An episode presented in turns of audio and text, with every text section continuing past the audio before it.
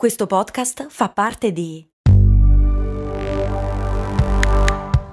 Voice Podcast Creators Company. Se a volte ti senti così, ti serve la formula dell'equilibrio. Yakult Balance, 20 miliardi di probiotici LCS più la vitamina D per ossa e muscoli. Il magico mondo delle freccette. E poi le notizie della settimana, dai primi ori azzurri al calcio che fa politica. Questo è un podcast di approfondimento sportivo. Vuole raccontare lo sport, le sue storie e i suoi protagonisti per analizzare e comprendere come l'economia, la politica, la cultura e la società influenzino e a loro volta siano influenzate dalle vicende dello sport.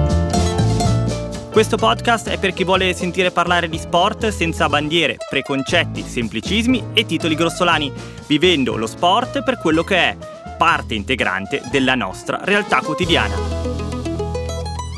Io sono Matteo Serra e questo è Line.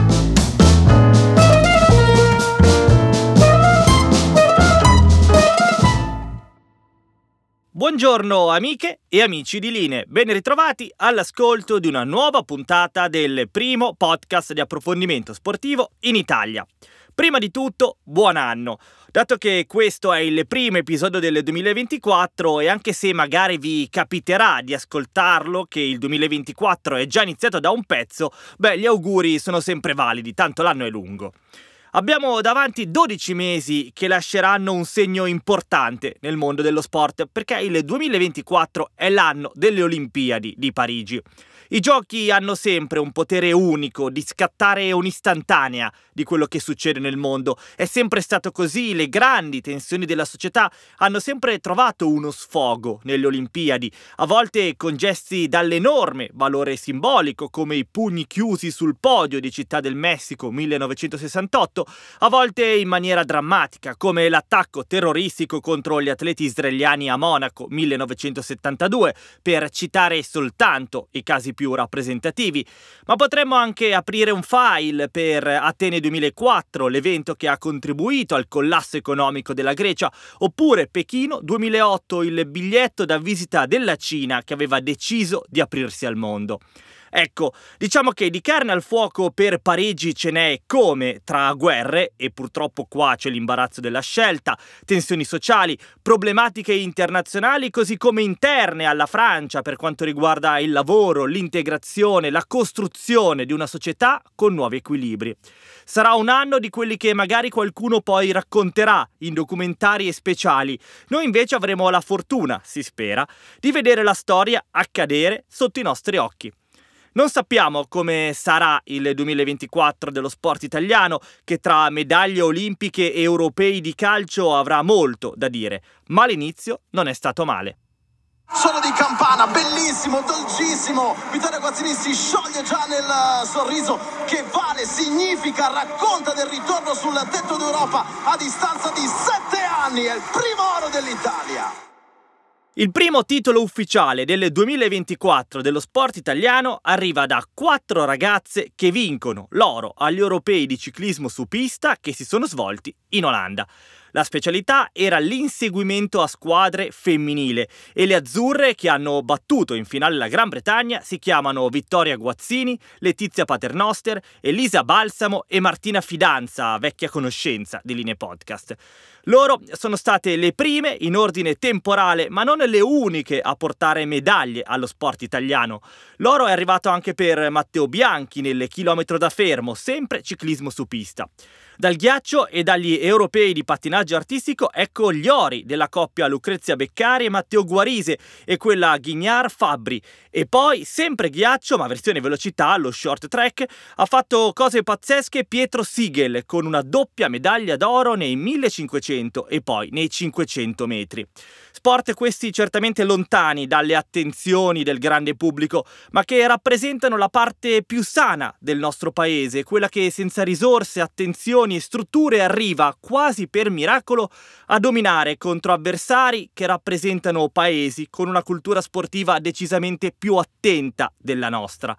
Vediamoci una metafora e un augurio per l'anno che ci aspetta. Il vero primo evento planetario dell'anno invece si sta giocando in Australia, gli Australian Open di tennis.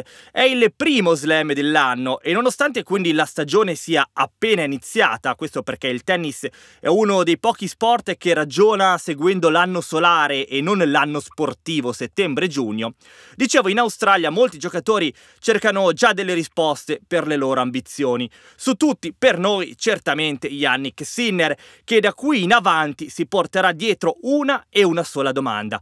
Quando vincerà finalmente uno slam?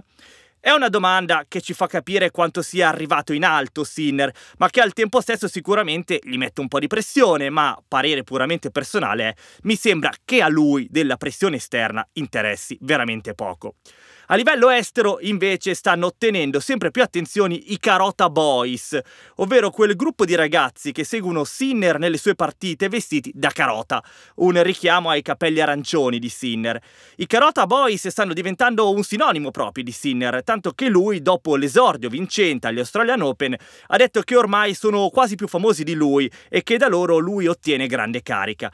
Carota Boys o meno, l'obiettivo di Sinner è uno solo, arrivare in finale, e sarebbe così il primo italiano di sempre a farcela in Australia. Niente da fare invece per Matteo Berrettini, fermato dall'ennesimo infortunio a pochi giorni dall'esordio, e soprattutto niente da fare per Rafa Nadal, che qualche mese fa aveva lanciato sui social un video in cui annunciava il suo ritorno in campo e tutti speravano di vederlo nuovamente lottare fino al quinto set in finale come in quella clamorosa edizione del 2022 contro Medvedev. Invece niente da fare perché i problemi fisici gli hanno impedito di partecipare agli Australian Open. Nadal aveva detto in quel video di voler smettere giocando e di non volersi ritirare da infortunato. Speriamo che il fisico glielo permetta, ma da questo punto di vista io mi gioco da qui e in avanti che Nadal si ritirerà un giorno preciso, il 3 marzo, ovvero quando a Las Vegas si giocherà un match di esibizione tra lui e Alcaraz, il primo trasmesso tra l'altro in diretta su Netflix. Quale occasione più scenica per annunciare il ritiro davanti a quello che è chiaramente il suo erede e in un evento globale del genere. Vedremo. Parliamo ora di Arabia Saudita, perché anche se è cambiato l'anno, non cambia la strategia aggressiva di conquista dello sport mondiale da parte del principe Bin Salman. In questo periodo stiamo assistendo sia a ciò che l'Arabia Saudita vorrebbe dire e raccontare di se stessa, sia a quello che emerge invece dalle storie di chi sta lì. Lo ha fatto la Spagna e lo farà anche l'Italia, ovvero andare in Arabia Saudita a giocare la Supercoppa, un torneo che in origine si giocava ad agosto tra la vincente del campionato e quella della Coppa Italia, ma che la costante ricerca di soldi del calcio moderno ha trasformato in un mini torneo a quattro squadre, Inter, Napoli, Fiorentina e Lazio per quest'anno, e che si gioca appunto in Arabia Saudita, che ha messo sul piatto 23 milioni per ospitare questo torneo. L'allenatore della Lazio, Maurizio Sarri, in modo molto polemico ha detto che questa Supercoppa è una cosa da prendi i soldi e scappa e per una volta è difficile dargli torto, perché si fa fatica a trovare il senso sportivo di un evento del genere organizzato in questo modo e in questo momento della stagione. Lo specchio questo di un calcio che ha poche idee, poco tempo e tanta fame, per citare De André, e quindi va dove ci sono i soldi. Dicevamo, l'Arabia Saudita che si autoracconta, quella che ospita gli eventi sportivi degli altri paesi, e quella poi che emerge dalle storie dei calciatori andati lì e che ora non ci vogliono più stare. Uno su tutti, l'inglese Jordan Anderson. Lui era il capitano del Liverpool, colonna storica della squadra, amato dai tifosi e rispettato ovunque, anche per via della sua grande sensibilità nei confronti della causa LGBTQ Quest'estate però aveva annusato il fatto che forse avrebbe giocato meno nel Liverpool e complice un'offertina da 40 milioni a stagione di ingaggio ha detto sì all'Al Ettifaq, andando così a giocare in Arabia Saudita. Ora, neanche sei mesi dopo, sembra essersene pentito. Questo perché la sua squadra fa un po' schifo, è mediocre con un ottavo posto in classifica e anche perché ha perso il rispetto di moltissime persone, dato che i diritti sociali non fa proprio rima con Arabia Saudita e forse quindi lo stesso Henderson si è reso conto che è meglio tornare sui propri passi, anche per non perdere il posto nella nazionale inglese in vista degli europei.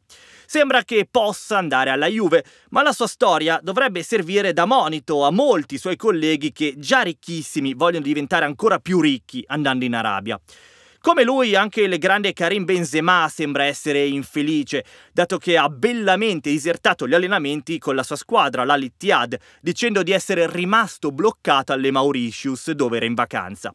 E infine poi c'è quello che è successo a Tony Kroos, centrocampista tedesco del Real Madrid, che mentre era lì a Riyadh a giocare alla Supercoppa è stato sommerso di fischi a ogni singolo pallone giocato.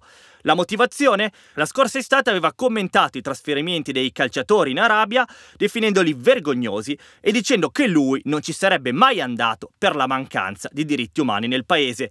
I fischi contro di lui sono la conferma che chi dice la propria opinione da quelle parti non è proprio ben visto. Chiudiamo con tre notizie brevi. È iniziata la Coppa d'Asia che si sta giocando, indovinate dove? Yes, Qatar. E si sono sfidate Iran e Palestina. Prima della partita gli iraniani hanno accolto con un applauso gli avversari come segno di solidarietà per quello che sta succedendo a Gaza. C'è anche stato un minuto di silenzio per commemorare le vittime e sugli spalti molti iraniani hanno mostrato la bandiera palestinese. Poi però la partita è iniziata e l'Iran ha vinto 4-1. La politica da sempre usa lo sport e il calcio per mandare messaggi forti e chiari, esattamente come ha fatto in questo caso l'Iran. Dopo 27 anni si è chiusa la storica partnership tra il golfista Tiger Woods e la Nike. L'accordo risale a quando Woods aveva appena 20 anni e sembrava essere soltanto un giovane promettente. Invece, sempre con una maglia Nike addosso di ordinanza, è diventato nel corso degli anni uno dei più grandi giocatori di sempre, vincendo 15 major. Ha regalato quindi ulteriore celebrità e blasone alla Nike, che in cambio gli ha dato una cosa come 500 milioni. Ora l'accordo è finito, sia perché la carriera di Woods è praticamente al termine, sia perché la Nike ha deciso di mollare il golf e non fa più materiale per questo sport dal 2016 e in generale vuole tagliare di un paio di miliardi le proprie spese nei prossimi anni. Infine, il Guardian, come fa ogni anno, ha stilato la lista delle migliori giocatrici al mondo. Non che sia niente di oggettivo, non è un premio vero, è solo la classifica di un giornale, ma ve lo riporto soprattutto perché se tutti potremmo immaginare i primi 5 calciatori al maschile, scommetto che pochi potrebbero farlo anche per il femminile, ma invece è corretto che i nomi delle calciatrici top del pianeta siano quantomeno noti. Il Guardian premia nella sua classifica il Barcellona e la Spagna, la squadra e la nazionale migliore del mondo adesso. Prima infatti c'è l'ultimo pallone d'oro, la spagnola Itana Bonmati, che gioca ovviamente nel Barcellona e come lei anche altre quattro delle prime cinque in classifica, ovvero Salma Paraluelo, Keira Walsh e Fridolina Rolfo. L'unica infiltrata è Samantha Kerr, australiana del Chelsea, che è arrivata al secondo posto. L'unica italiana presente in classifica è invece Manuela Giuliano della Roma, classificata al 74 posto. Magari, chissà, nel 2024 ce ne sarà qualcuna in più. Se questo episodio di Linee ti sta piacendo e se apprezzi questo modo di fare informazione sportiva, supporta Linee Podcast. Puoi farlo condividendo questa puntata sui social o con qualcuno a cui potrebbe interessare. Puoi mettere segui su Spotify e lì direttamente commentare la puntata. Puoi infine seguire Linee sui social, Instagram e TikTok e soprattutto parlare di Linee in giro, in modo tale che possa crescere sempre di più. Grazie per quello che vorrai fare.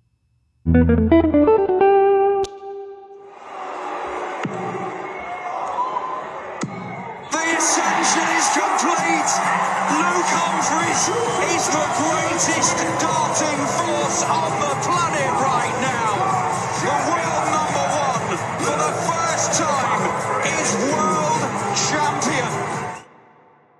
Il gioco delle freccette ha di per sé una natura molto semplice.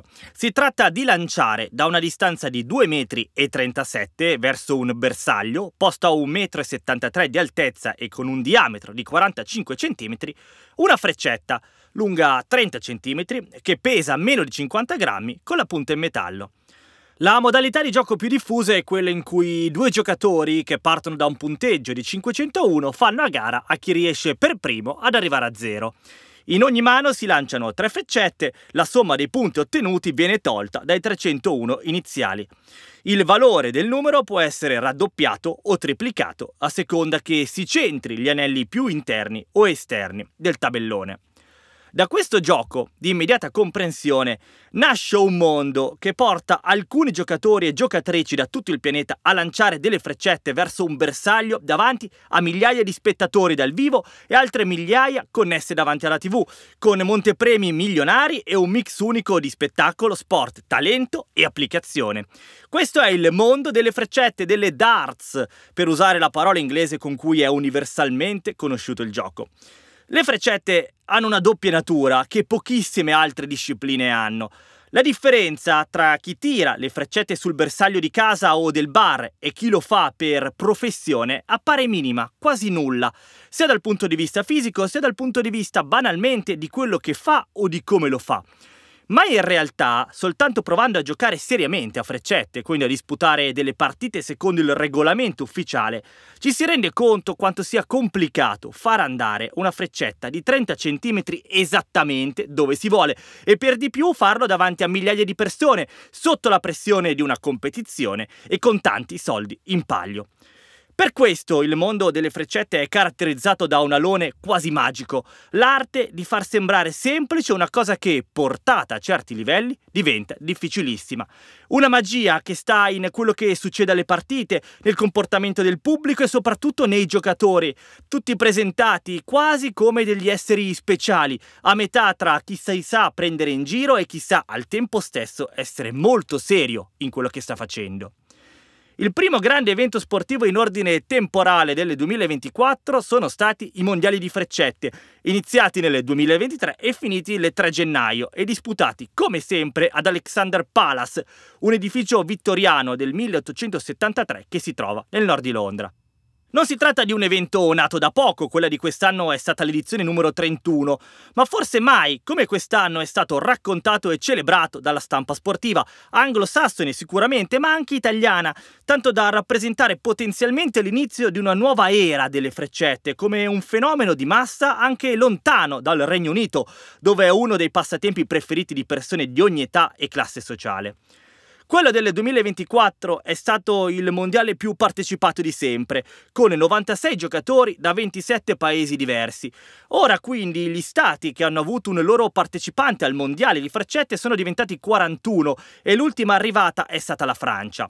Numeri che assumono un reale valore se si tiene presente che la prima edizione dei mondiali nel 1994 vedeva sfidarsi appena 24 giocatori, di cui bene 14 inglesi e fatte eccezioni per 7 americani, tutti gli altri erano comunque anglosassoni. La crescita non sta soltanto nel numero e nella platea di giocatori, ma anche nel montepremi e quindi dagli sponsor che ruotano attorno al mondiale. Nel 94 in palio c'erano 64.000 sterline, quest'anno 2 milioni e mezzo, con 500.000 sterline destinate solo al vincitore. Vedete quindi quanto, dietro al semplice lancio di una freccetta verso un bersaglio, ci sia da raccontare, scoprire e analizzare e per farlo ho chiesto una mano a un collega e un amico, una voce che sicuramente chi segue il calcio ha già sentito, dato che ogni weekend commenta le partite di Serie A su Dazon, ma che è ancora più nota a chi segue le freccette, dato che con quello di quest'anno ha toccato la quota di 7 mondiali commentati in tv. Sto parlando di Dario Mastroianni, la voce che insieme ai suoi colleghi urla il meraviglioso e iconico 180! Questo succede quando un giocatore tira tre freccette nello spazio del triplo 20, facendo quindi 180 punti, ovvero il massimo, in una singola mano. Con Dario siamo partiti ovviamente da questo ultimo mondiale e dal suo grande potere narrativo. È stato un mondiale diverso dagli altri perché è stato un mondiale che ci ha raccontato una storia, che è diventata una storia mondiale, che è arrivata fino alle prime pagine dei quotidiani sportivi eh, britannici, ma è stata una storia comunque ribattuta anche in Italia ed è quella di Luke Littler. Diciamo che avere un sedicenne in una finale mondiale eh, comunque già significa, significa molto per, per qualsiasi tipo di sport, ancor più per quello del, delle freccette, perché se poi andiamo a vedere un attimo negli ultimi anni quali sono stati i campioni del mondo e anche un po' studiandoli a livello anagrafico, sembrava uno sport, tra virgolette, per vecchi, nel senso che comunque spesso i campioni del mondo variano tra i 28, 35, 40 anni, i giocatori top del circuito comunque sono giocatori ultra quarantenni e avere una finale tra un 28enne e un 16enne ha sicuramente allargato ulteriormente l'interesse di una fetta di popolazione, non solo italiana, ma anche di, del resto del mondo e del resto d'Europa, che secondo me prima eh, non si interessava così tanto di un evento del genere. L'essere che ha dato un senso tutto nuovo al Mondiale di Freccette 2024 si chiama Luke Litter e ha due caratteristiche fondamentali. La prima è la sua età, dato che è nato il 21 gennaio del 2007 e quindi ha partecipato al Mondiale che aveva solo 16 anni. E l'altra è il fatto che è fortissimo perché è arrivato fino alla finale giocando alla grandissima. Lì poi è stato sconfitto dal 28enne Luke Humphries, un inglese e che è quindi diventato campione del mondo. E non ce ne voglia Humphries, ma la storia da raccontare è sicuramente sicuramente quella di Litter, che per alcune settimane è stato il sedicenne più famoso e chiacchierato di tutto il mondo. Il fattore età è fondamentale per raccontare l'iter, perché le freccette, essendo uno sport che non richiede una particolare forma fisica e che quindi è meno soggetto al passare degli anni, garantisce una longevità impensabile per altre discipline. Per dire, quello che è considerato unanimamente il miglior giocatore della storia, ovvero Phil Taylor, colui che è stato capace di vincere più 200 titoli, tra cui 16 mondiali e di questi 8 di fila dal 95 al 2002, si è ritirato nel 2018 a 57 anni. Se l'Inter facesse lo stesso, vorrebbe dire che sarebbe ancora in attività nel 2064. Fa un po' impressione dirlo. A prescindere però da quello che sarà, intanto quello che è stato, ovvero un ragazzo prodigio che si è preso tutti i titoli dei giornali per alcuni giorni e che con il suo fare da sedicenne, unito a un aspetto non proprio da marattoneta, ha rappresentato un grande elemento narrativo per questo mondiale. È un ragazzino di 16 anni che già a 18 mesi scagliava delle frecce davanti al bersaglio con una coordinazione che non è umana per una persona che ha un anno e mezzo di vita. È cresciuto nell'Academy di Sant'Ilen che sta diventando un po' se lo vogliamo paragonare al calcio, una sorta di Uruguay delle freccette, nel senso che è veramente una concentrazione di pochi metri quadri e poche persone. C'è un'academy che sta sfornando tanti giocatori. Il campione del mondo l'anno scorso arriva da Sant'Ilen, eh, ci sono altri giocatori top del circuito che arrivano da lì. Eh, lui in quell'Academy è, è, cresciuto e in pochi anni ha fatto una scalata incredibile. Arrivava a questo mondiale che è il primo della sua vita già da campione del mondo giovanile. Non ha il fisico da atleta. Detto questo, non, non è richiesta una forma fisica da, da giocatore di, di, basket o di calcio per, per, essere un fenomeno in questo sport.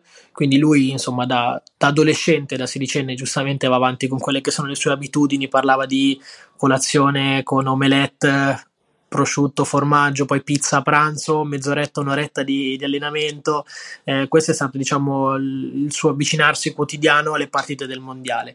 Sicuramente siamo davanti a un giocatore che può diventare un top assoluto della storia di questo sport, anche perché eh, bisogna ricordare che questo è uno sport che per 50% richiede delle doti proprio tecniche straordinarie e per il 50% richiede anche la capacità di essere personaggio, perché comunque stiamo parlando di intrattenimento puro e la federazione che c'è alle spalle va costantemente a caccia di personaggi e lui per essere un sedicenne, ormai quasi diciassettenne, ha un management da top come se fosse già un, uh, un super campione mondiale e avere un'equipe al completo gli, gli consentirà di, di, concentrarsi solo su questo, ha già lasciato la scuola praticamente ma se da noi, per arrivare a parlare a livello mainstream di freccette, serve una storia potente e unica come quella di Luke Littler, altrove, e quando dico altrove intendo in Inghilterra e in generale in UK, le freccette sono seguitissime.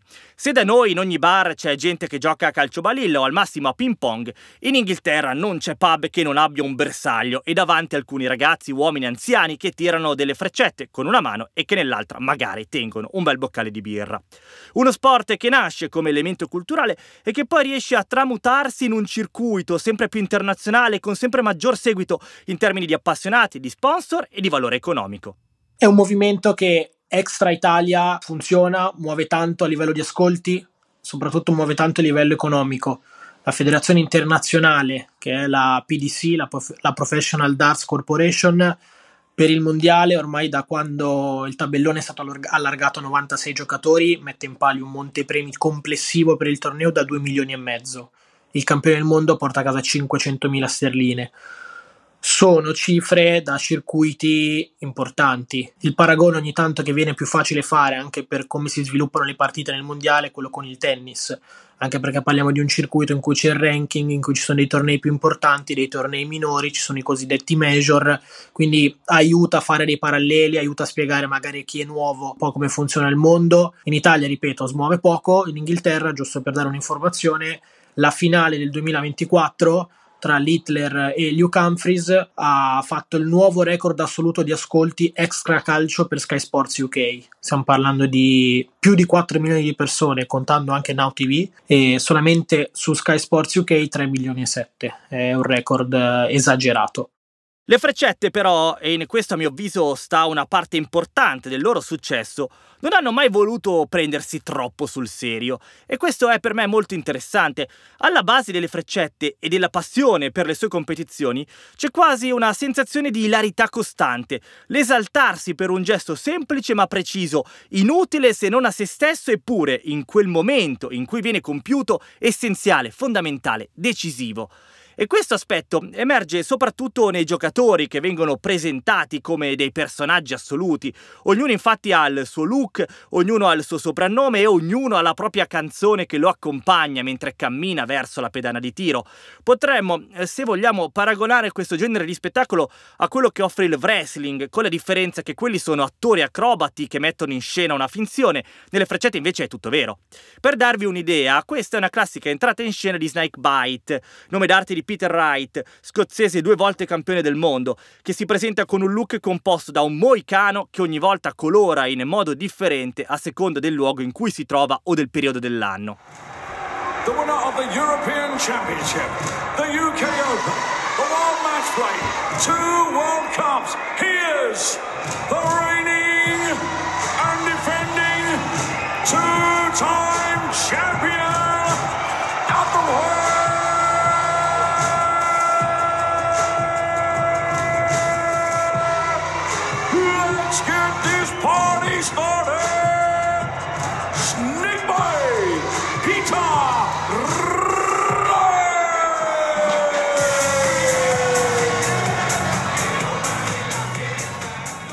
Queste scene arrivano a durare anche due minuti, con lui che entra, dà il 5 alle persone che lo guardano come se fosse Mick Jagger, e poi sale sul palco, ci sono le colonne di fuoco, ragazze pompon che ballano, e ogni possibile elemento per coltivare quel sottile e affascinante confine tra realtà e spettacolo.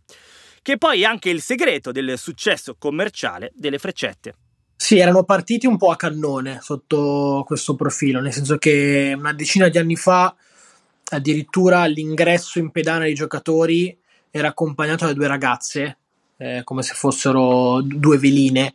E questo aspetto l'hanno tolto. Hanno comunque hanno provato a fare dei passi in avanti eh, nel rendere più, più, professionale questo sport anche per quello che c'è intorno. Eh, però l'intrattenimento è un punto fondamentale, per cui il palazzetto pieno, i travestimenti, eh, un annunciatore che fa molto da, da wrestling, eh, che è John McDonald, che è un po' la faccia storica in Inghilterra. Diciamo che il contorno è studiato nei minimi dettagli e funziona. E nonostante questo, però, ha dato secondo me il giusto lustro al, allo sport, nel senso che ormai chi conosce questo mondo sa che trova allo stesso tempo intrattenimento, che, che, è abbastanza puro e allo stesso tempo però un livello sportivo che è alto. Dico sempre, provate a, a giocare provate a capire cosa significhi e soprattutto che preparazione richiede anche a livello mentale, perché come ogni sport individuale, insomma, l'equilibrio mentale all'interno di una partita, all'interno di un anno, è da fenomeni. E questo è importante da dire perché sì, abbiamo detto dello show e dello spettacolo e degli aspetti più divertenti di questo sport, ma poi il livello competitivo è altissimo e se non ci credete provate davvero a mettervi davanti a un tabellone a tirare tre freccette e mandarle tutte e tre dove esattamente vorreste fare. E questo, dato che gli amanti di questo sport sono tantissimi, ha fatto nascere un movimento che guarda alle darts non con gli occhi divertiti di chi non ne sa niente, ma di chi guarda questi campioni come dei riferimenti, degli degli esempi. E questo l'hanno capito chiaramente anche gli sponsor delle televisioni, che hanno creato sempre più competizioni che raccolgono sempre più interesse. Molte sono finalizzate a dare punti che poi servono per stilare il ranking mondiale, ma l'evento più importante oggi nel mondo delle freccette si chiama Premier League. È ovviamente inglese ed è in realtà una competizione puramente di esibizione, nel senso che non ci sono punti in palio per la classifica mondiale. Ma la Premier League di darts va in scena ogni giovedì, viene trasmessa in tv su Sky UK e raccoglie i migliori 8 giocatori del mondo, i primi 4 del ranking più 4 su invito. Si gioca da febbraio a maggio e permette di vedersi sfidare tra di loro i migliori 8 giocatori al mondo. Ha quindi un livello sportivo altissimo e anche il contesto economico è di grande impatto. E tutto questo ha portato a una crescita tangibile e che soprattutto ha fatto dei darts uno sport reale anche fuori dal Regno Unito. Essendo stato questo il settimo mondiale commentato, una crescita c'è stata. Sicuramente da parte nostra in Italia abbiamo questo, ris- questo riscontro anche a livello mediatico, sui social. Sicuramente c'è, c'è una crescita. Crescita di tutto il movimento a livello mondiale esiste, a livello europeo soprattutto, perché comunque è sempre stato un affare un po' tra inglesi, comunque giocatori del Regno Unito e olandesi, negli ultimi anni qualche tedesco. Invece quest'anno ad esempio c'è stato un francese che è arrivato al mondiale.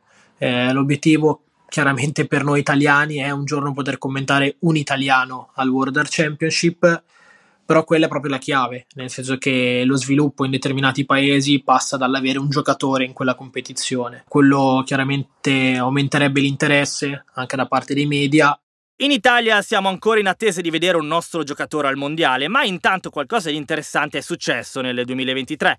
A giugno il duo Massimo Dante e Michele Turetta è riuscito a vincere la prima partita per una coppia italiana nel mondiale di categoria e poi a dicembre Aurora Fochesato, 17enne di Casarsa, comune del Friuli, è diventata campionessa del mondo under 18 e prima aveva già vinto due volte gli europei giovanili.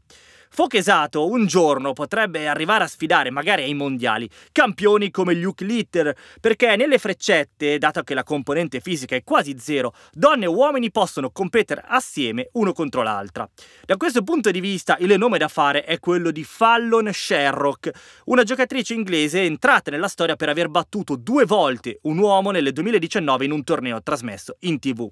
Questi successi la resero per un periodo molto famosa, ricevendo i complimenti da moltissime donne del mondo dello spettacolo come Sarah Jessica Parker e addirittura dalla tennista Billie Jean King, colei che nel 1973 vinse l'iconica partita passata alla storia come la battaglia dei sessi, ovvero un match tra lei e Bobby Riggs, allora ex tennista di 50 anni che era convinto che il livello del tennis femminile fosse talmente basso che avrebbe vinto contro una donna anche a quell'età.